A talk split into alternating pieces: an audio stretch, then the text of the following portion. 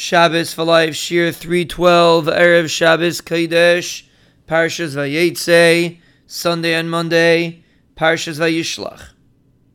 We are quoting a medrash that describes the way Shira is sung to the Ribono Shel Olam. Malachim sing Shira with their wings, and they have specific wings for different days of the week.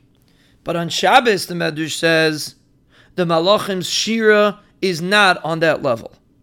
Of course, there are certain shiras that they do say on Shabbos, but the main shira, the shira that comes from the wings, so to speak, does not exist on Shabbos on the Malachim.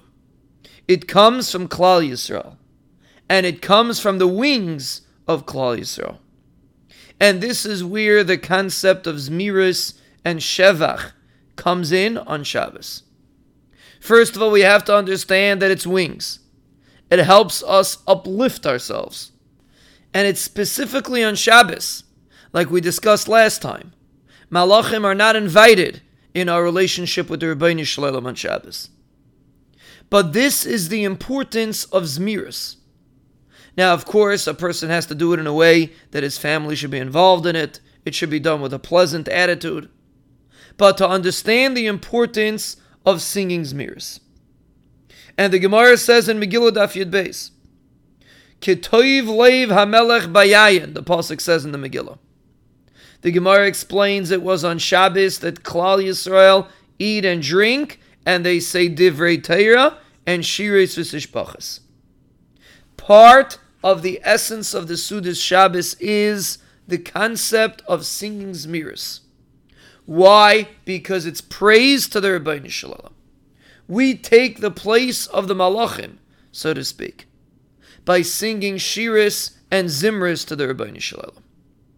And Rabbi Yaakov Emden writes that all of the zmiris that we have on Shabbos are taken from psukim of Tanakh, from halachas, from agadis, from zayar, from midrashim. They are all mekairis for the zmiris that we sing. And he says a person that sings zmiris brings taiva to the world. The Ribono Shel Olam is davik in him. The Ribono Shel Olam listens to his voice, and the Ribono Shel Olam is merutze. And he's mekayim the world that it shouldn't get destroyed. This is what Rabbi Yaakov Emden writes about Zmiris and Shabbos. So a person should definitely appreciate what it means to sing Zmiris. What does it mean that we are singing instead of the malachim, so to speak? We are getting our wings. We are flying a lot bigger and a lot higher than we're usually able to attain. That's the importance of Zmiris and Shabbos.